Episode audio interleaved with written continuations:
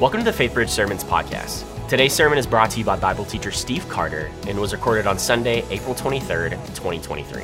And hey, if you're ever in the area, join us on Sunday on campus at nine a.m. or eleven a.m. and come say hi in person. You can also follow us on Instagram at, at FaithBridge to see what goes on during the week. And as always, you can join us every Sunday for our online service called FaithBridge Live at faithbridge.org slash live. Here's Steve. Well, good morning, FaithBridge. How's everyone doing? It is good to be back. If we've not met, my name is Steve Carter, and yes, I have glasses now. Um, what we call this in my family is consenting to reality. Um, when you can't see the street signs and you think you know, but your wife's like, you missed the turn. And then you have to say, I know I missed the turn because I can't see the turn. Um, you know that you need glasses. So, um, but what I've come to realize is, man, so much of life is learning to consent to reality. So many of us, um, we want to run from that, right? And, and that's, that's why I th- believe the Bible is so important.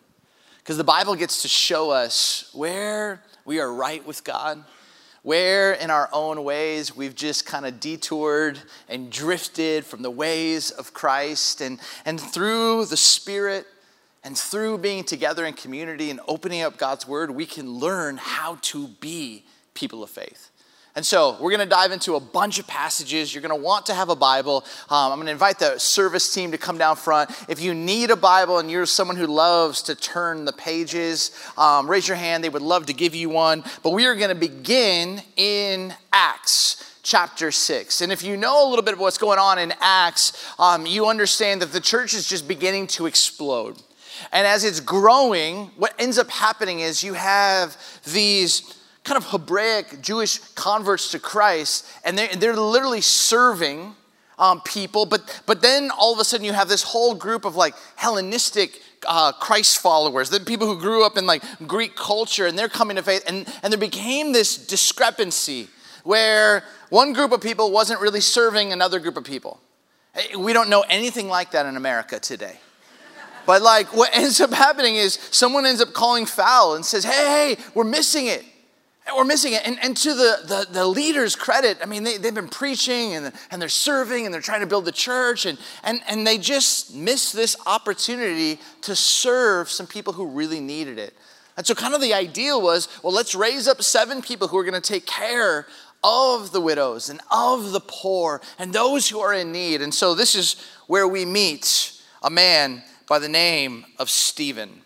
Verse five, chapter six, the book of Acts says this: this proposal pleased the whole group. They chose Stephen, a man full of faith and of the Holy Spirit, and also Philip, Prochorus, Nicanor, which sounds like a pharmaceutical drug, Timon, Parmenas, and Nicholas from Antioch, a convert to Judaism. So they named seven people. One of them gets the title, he's a man full of faith and of the Holy Spirit. And the other six are working with him. And, and what's amazing is this man, Stephen, became someone who was deeply and profoundly respected. Um, you skip down to verse eight, and all of a sudden, this man who's deeply respected gets into a little bit of trouble. Now Stephen, a man full of God's grace and power, performed great wonders and signs among the people. Wait, quick time out. Wouldn't it be amazing if the two... The first two references of you in the scripture was Sandy, a woman full of faith and the Holy Spirit. Sandy, someone who had power, someone who understood God's grace and performed many signs and wonders. I mean, these are the first two references of Stephen, and they're trying to tell you what kind of person, what kind of man, what kind of Christ follower this guy is. Verse nine. Opposition arose, however, from members of the synagogue of the freedmen, as it was called, Jews of Cyrene and Alexandria, as well as the provinces of Cilicia and Asia, who began to argue with Stephen. But they could not stand up against the wisdom the Spirit gave him as he spoke. Then they secretly persuaded some men to say, we have heard Stephen speak blasphemous words against Moses and against God. So they stirred up the people, and the elders and the teachers of the law, they seized Stephen, brought him before the Sanhedrin. They produced false witnesses who testified, "This fellow never stops speaking against this holy place and against the law, for we have heard him say that this Jesus of Nazareth will destroy this place," meaning the temple, "and change the customs Moses handed down to us." And verse fifteen, all who were sitting in the Sanhedrin looked intently at Stephen, and they saw that his face was like the face of an angel. Fascinating. So you got a man who is filled with faith, filled with the Holy Spirit, is profoundly filled with God's grace and power, performing great signs and wonders. When people challenge him and oppose him, he speaks with such wisdom. And that's just what is coming out of his life. But then when you actually look at his face, he looks like an angel. And what is he representing? He's representing this reality of what Jesus has fulfilled. He didn't just die on a cross, but he rose three days later. And this is shortly after the resurrection. This is shortly after Jesus ascending back into heaven. And you have to understand that religious leaders died all the time. People proclaimed to be somebody, they died, they ended up being a nobody. But when Jesus died, heaven was just getting started. And the truth is, friends, we as Christ followers, we are Easter people living in a Good Friday world. And what you see Stephen and so many other followers of Jesus in the book of Acts and in the In the epistles and the rest of the New Testament, you see, because of the resurrection, they had profound sense of faith and trust that death and evil had been defeated, so they could speak to power. They had such hope for tomorrow. They believed that God was present. They were filled with the Holy Spirit. They could live in such a way that they weren't afraid to die. But here's the problem. Their one and only life, empowered by the Spirit of God, was going in many ways in direct opposition to the religious system of the day. And what the religious leaders saw was that this Jesus was bad for business. Now, here's what I really want to teach on. And there's so many angles that I can teach on from this passage, but I think it's really, really fascinating. And maybe you wrestle with this. I know I do in my only in my, my life. Sometimes we can feel threatened. We can be th- threatened by somebody else's greatness. We can be threatened by somebody else's personality. We can be threatened by what someone else brings to a team.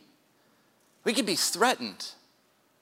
And sometimes when we feel threatened, we don't actually celebrate what God is doing in that person. We try to bring that person down. And sometimes in our attempts of insecurity, what ends up kind of coming out of us isn't some of the best stuff. And this can happen within the church. And what I'm going to show you is that it just happens with religious leaders. Um, you, you ever wonder why Jesus died? I mean, like really, really, really. Why, why did he die? I know you can quote John three sixteen. It's an amazing passage. But like, why, why did he die? And if you think about why he died, really deep down, it's because he raised a man from the dead. If you, if you, if you really study this, in John chapter eleven, Jesus raises Lazarus from the dead, a guy who was dead, and now he's back to life. No, no other leader had ever done that. And Jesus does that. And, and when somebody can bring somebody back from the dead, people start talking, because that, that becomes news. People start being like, well, he was dead. Now he's alive. How did that happen?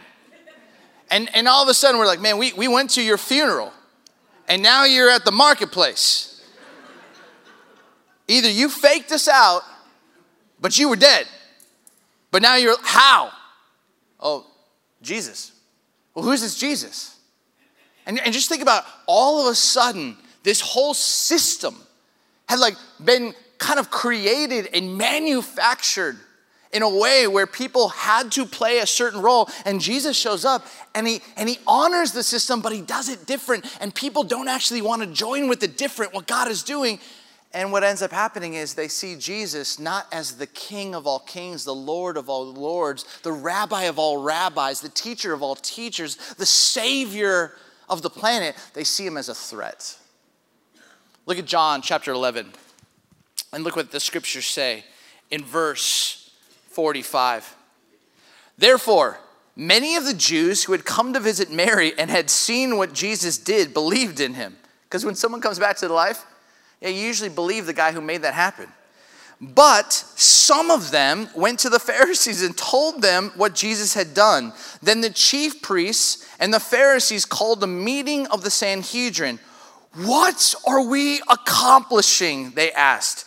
Here is this man, they can't even say his name, performing many signs. If we let him go on like this, everyone will believe in him, and then the Romans will come and take away both our temple and our nation. So, so think about this. Right now you have these religious leaders who are like, what are we doing?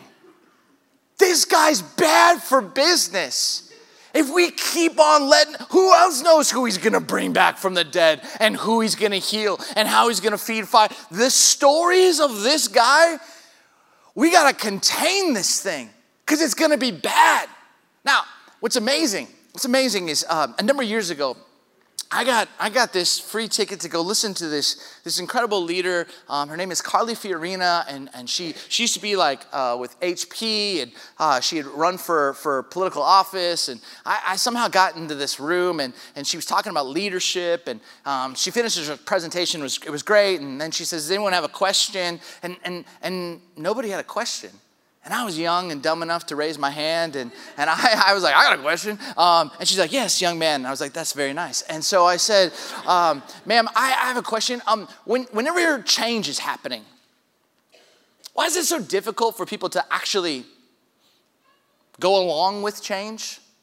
Like, why, why when there's transition or change, why, why, why is it so difficult? Why do people almost feel stuck? Can you, can you speak to that? And she said, good question. I said, thank you. And she said, uh, you know, what's amazing is whenever there's change, it doesn't matter how emotionally intelligent the person is. It doesn't matter where that person went to college. It doesn't matter how spiritually deep that person is. Whenever there is change, the primary question that most of humanity asks is this: what does that mean for me? What does it mean for me? And the religious leaders are really asking an honest and human question. When they see Jesus doing something that they can't do, they find themselves going, what does this mean for me?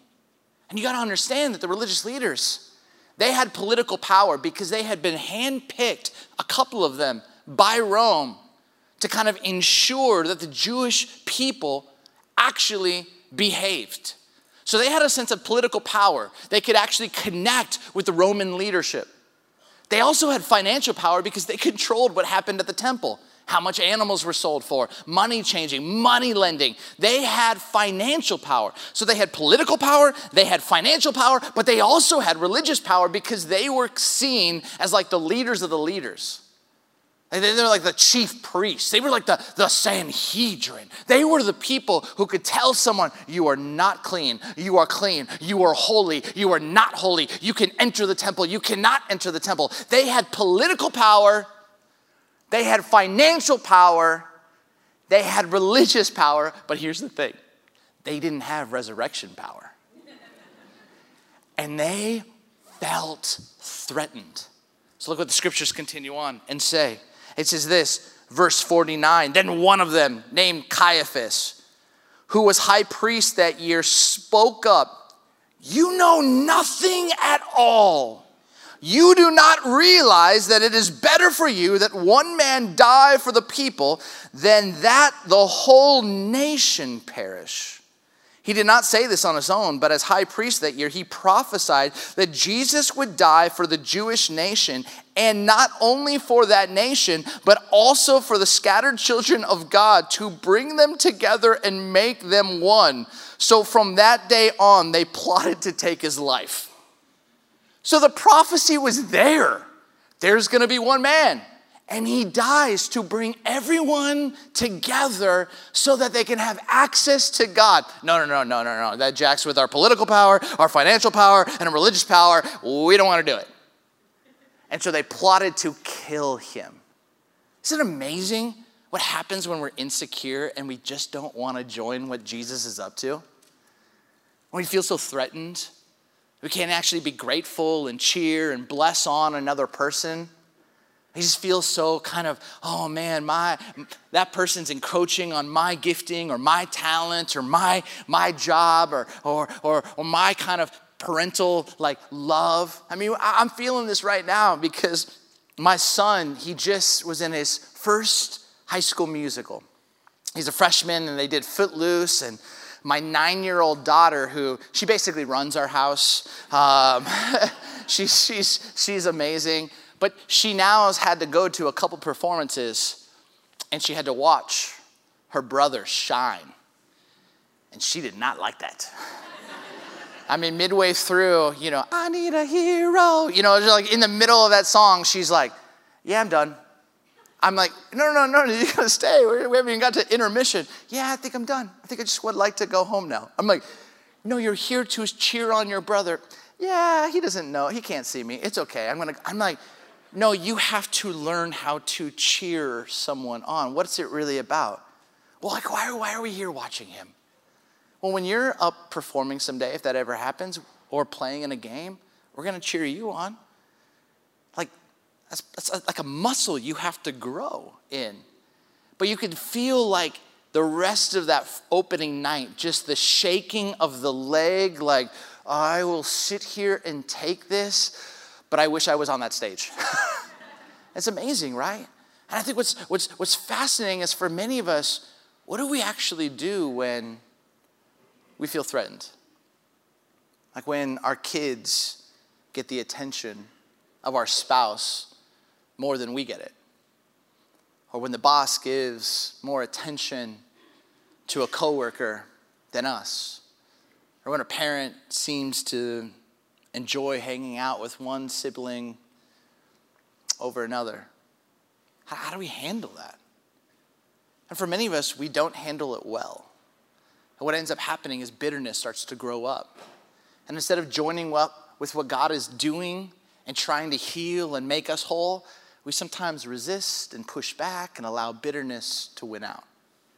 Go with me back to Acts chapter seven, because I want you to see something in the life of Stephen. Now, Stephen from Acts seven, when he gets dragged in front of the, the Sanhedrin, he, he basically offers up like a one of the longest sermons um, in all of the scriptures. He, he, he goes to town. And, and towards the end of it, um, he basically calls them, you stiff-necked people, which is just a great line. But he, he just starts trying to connect the Old Testament to what Jesus did. He's answering all of their questions, and he answers it brilliantly. But it gets to the point where these religious leaders, just like the same in the book of John, they don't want to join with what God is up to. And look what it says in verse fifty-four. When the members of the Sanhedrin heard this, they were furious and gnashed their teeth at him. Like they don't want, they don't want to say something inappropriate or unholy, so they just look at him and just start grinding their teeth. It's just so weird if you just saw a bunch of old religious men doing that at you. You speak like, like that's like what, literally what they're doing, and you're like, grow up. But Stephen, full of the Holy Spirit, doesn't even look at them. Look what it says. He looked up to heaven and saw the glory of God and Jesus standing at the right hand of God. Look, he said. I see heaven open and the Son of Man standing at the right hand of God. That is like the most amazing counter. Guys gnashing their teeth at you, like just growling, and you're like, look, heaven's open. The invitation to join with what Jesus is doing. And there he is, the Son of Man, Jesus, the right hand of God. And look what it says, verse fifty-seven. At this, they covered their ears, and yelling now at the top of their voices, they all rushed at him. They're like, you know what? The, the gnashing of teeth isn't working. We're going to cover our ears and scream as loud as we can, and now we're going to drag him out of town. Verse fifty-eight, they drag him out of the city and began to stone him. Meanwhile, the witnesses laid their coats at the feet of a young man named Saul. While they were stoning him, Stephen prayed, "Lord Jesus, receive my spirit." Then he fell on his knees and cried out, "Lord, do not hold this sin against them." When he had said this, he fell asleep, and Saul approved of their killing him. Now, whenever you were stoned back then, you would be dragged out to a point in the city, usually one of the highest points, to a cliff, and they would throw you over. You would drop down probably twenty-five to thirty feet, two or three stories. And if you survived that, then all of the religious leaders then would pick up stones and just begin to start pelting you. And the velocity, when you're three stories higher and can throw down, that hurts. And all of a sudden, Stephen is going to die by stoning. Now, what I want you to understand something is, for some of us as people of faith, I think every one of us wants to be filled with the Holy Spirit, filled with God's grace, filled with his power, filled with faith. Wise words come out of our mouth that when people look at us, they see the, the face of an angel. But yet when we live like this, there's sometimes it's going to be a threat to other people. Or when we see people in our small group or in our life live like this, sometimes they're going to be a threat to us. Now, here's what I need you to understand, is a person's behavior is not always about you. The religious leaders' behavior towards Stephen wasn't about Stephen. It was about their insecurity. It wasn't about Stephen. It was about how they weren't willing to actually join with what God is doing on the planet. It really wasn't about Stephen as much as it was about them not wanting to lose their semblance of power. And the truth is, is in the marketplace, in your family, in a relationship, when someone misbehaves, it's not always about you. Their behavior and their action towards you is terrible. No, don't get me wrong. But it's usually not about you. It's about something else. But now you are left, how are you going to handle this? How are you going to handle this? And if you remember Jesus on the cross, how does he handle it? Father, forgive them. They know not what they do. They don't know that they're actually killing the Messiah. They don't actually understand what you have asked me to do. Father, forgive them. What an incredible prayer. And in the face of getting stoned, where rocks are coming at your head, and you're on your knees for, for Stephen to cry out, "Lord, do not hold this sin against them." Makes me understand something. Is yes, people's behavior, it's not always about you, but what becomes your responsibility is your f- ability to forgive. And the truth is, is forgiveness is a solo sport. It's a solo sport. Reconciliation, that's a team sport. You need multiple people to reconcile. But forgiveness is God's gift to you. And here's what I mean. It's for many of us, we have been stacking grievances for years and years and years. And it is taking up precious real estate in our head and in our heart and in our body. And ever since the jump of scriptures, God has been teaching us how we can literally be free, because he understands when we don't practice forgiveness, that unforgiveness becomes seeds where bitterness, rage, anger, gossip, slander begin to come out of our mouth. And instead of seeing the face of an angel, we see something wildly different. And forgiveness is your responsibility. Forgiveness is my responsibility. And truth be told, every single day, I practice forgiveness. I forgive myself for some things. Ah, I wish I wouldn't have said that. Lord, forgive me. I confess that. But then I, I have people in my life who hurt me. I have people who let me down in the day-to-day. And I have to practice forgiving them. And what I'm forgiving them is really just not letting them take up and live rent-free in my mind and in my body. It's basically saying, God, they're yours. This situation is yours. I don't, I don't want that. I want to walk in freedom. I want to live in shalom and in peace in Christ. I want to be someone of unconditional love and transformation because of the Spirit. I don't want to be someone of rage and slander that looks like Facebook. I, I, I want to, I want to be a disciple. See, forgiveness is a solo sport. And Jack Canfield, a leadership guru, has this axiom that he's basically told many people. It's so brilliant to me. E plus R equals O, which means this: the events plus response equals outcome. And you don't control the events that happen to you. Most of the time, life does what life does. The only thing that you control is your response and how you choose to respond to the events that come at you every single day will determine the outcome. If you end up saying, you know what, I'm not going to forgive. I'm going to hold on to this one. You're going to become bitter. What kind of outcome will you be? A bitter man. You know what? Oh, that's what she did.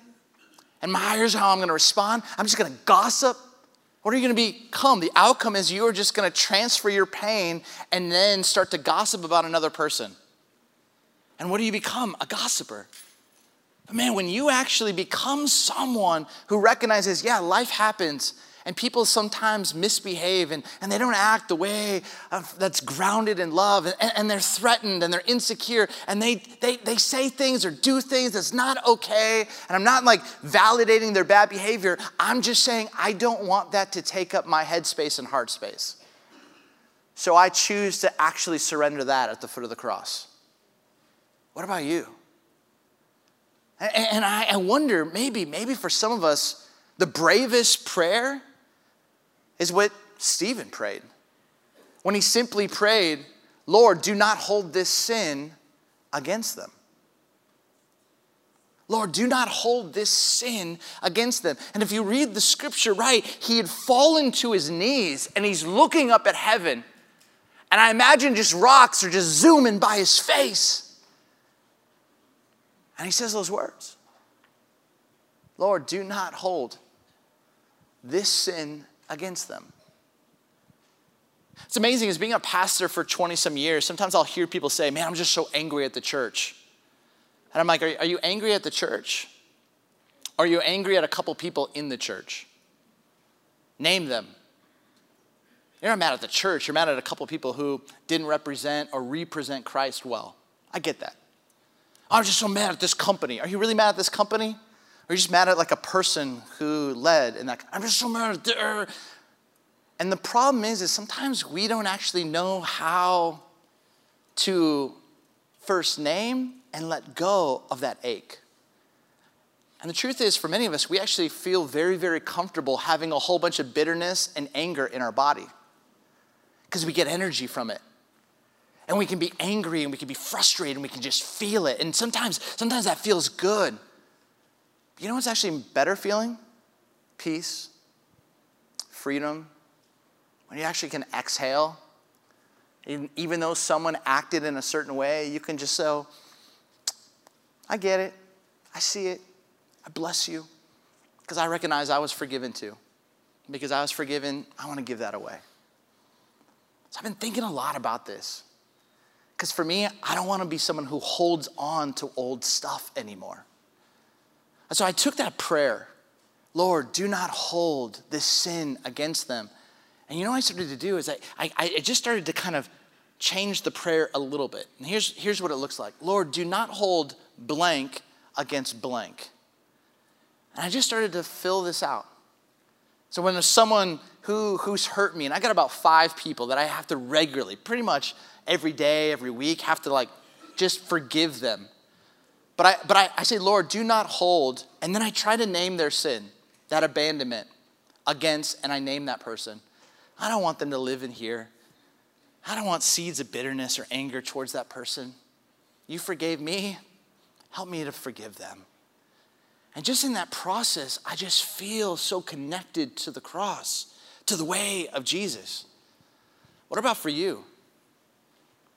My friend who's a counselor said, He came up to me one day and goes, you know, seventy-five percent of the people who come into my office are really trying to process and learn how to forgive people. He said, if you taught people how to forgive people, I'd be out of a job. I was like, well, you're getting two hundred twenty-five bucks an hour, man. I need your job. But, but, I, but you think about this, right? For many of us, we, in, we as Christ followers, we ought to be the best in the planet because we understand grace, we understand peace, we understand the importance of forgiveness. But for many of us, we're just stacking grievances. What if we could just learn? Learn the art that Jesus taught us. Father, forgive them, they know not what they do. Lord, do not hold this sin against blank. I'm choosing to walk in forgiveness, to embody forgiveness, because forgiveness isn't just about them, it's really about us. Because the more that we are connected to forgiveness, the more I guarantee you, you will walk in faith. Because forgiveness is tied to our faith. We've been forgiven. The more that we walk in forgiveness, we're actually going to be filled with the Holy Spirit because we've not let something else live rent-free, but we're opening our lives for more of the Holy Spirit. The more that we, we live out and embody forgiveness, the more that we'll walk as, with God's grace. The more that we actually embody forgiveness, the more power we'll have because nothing can shake us. The more that we are able to forgive, the more that people will look at our life, and when we respond with grace and peace, people will be like, that's wise. When we actually live like that, people will see not bitterness and anger and rage on our face. They will see that our life looks more and more like the cross. Who do you need to forgive today?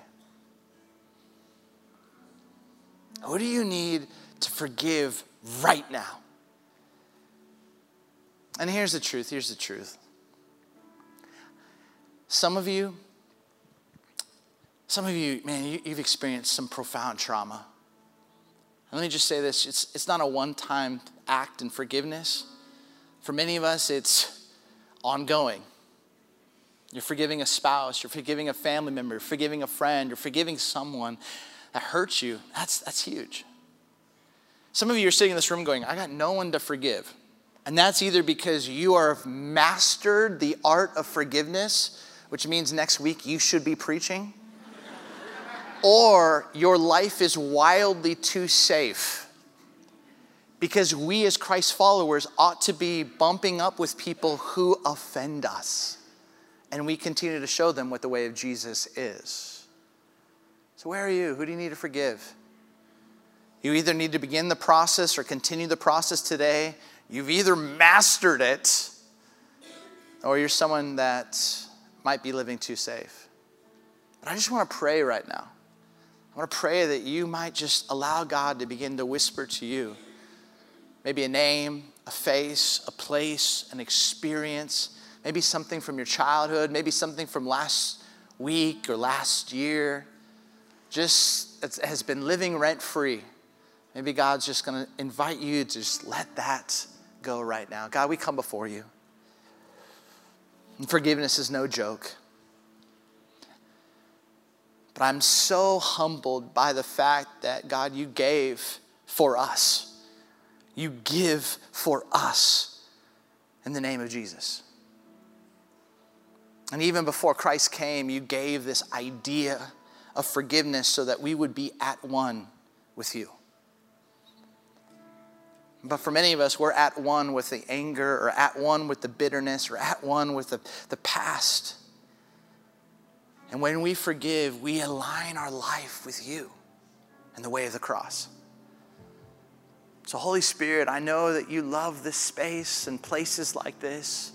I'm asking that you would just begin to whisper, to bring to mind that this would be a safe space to hear, to be honest and human, and to allow for us to experience the goodness of your presence. How we love you and we trust you. Set us free.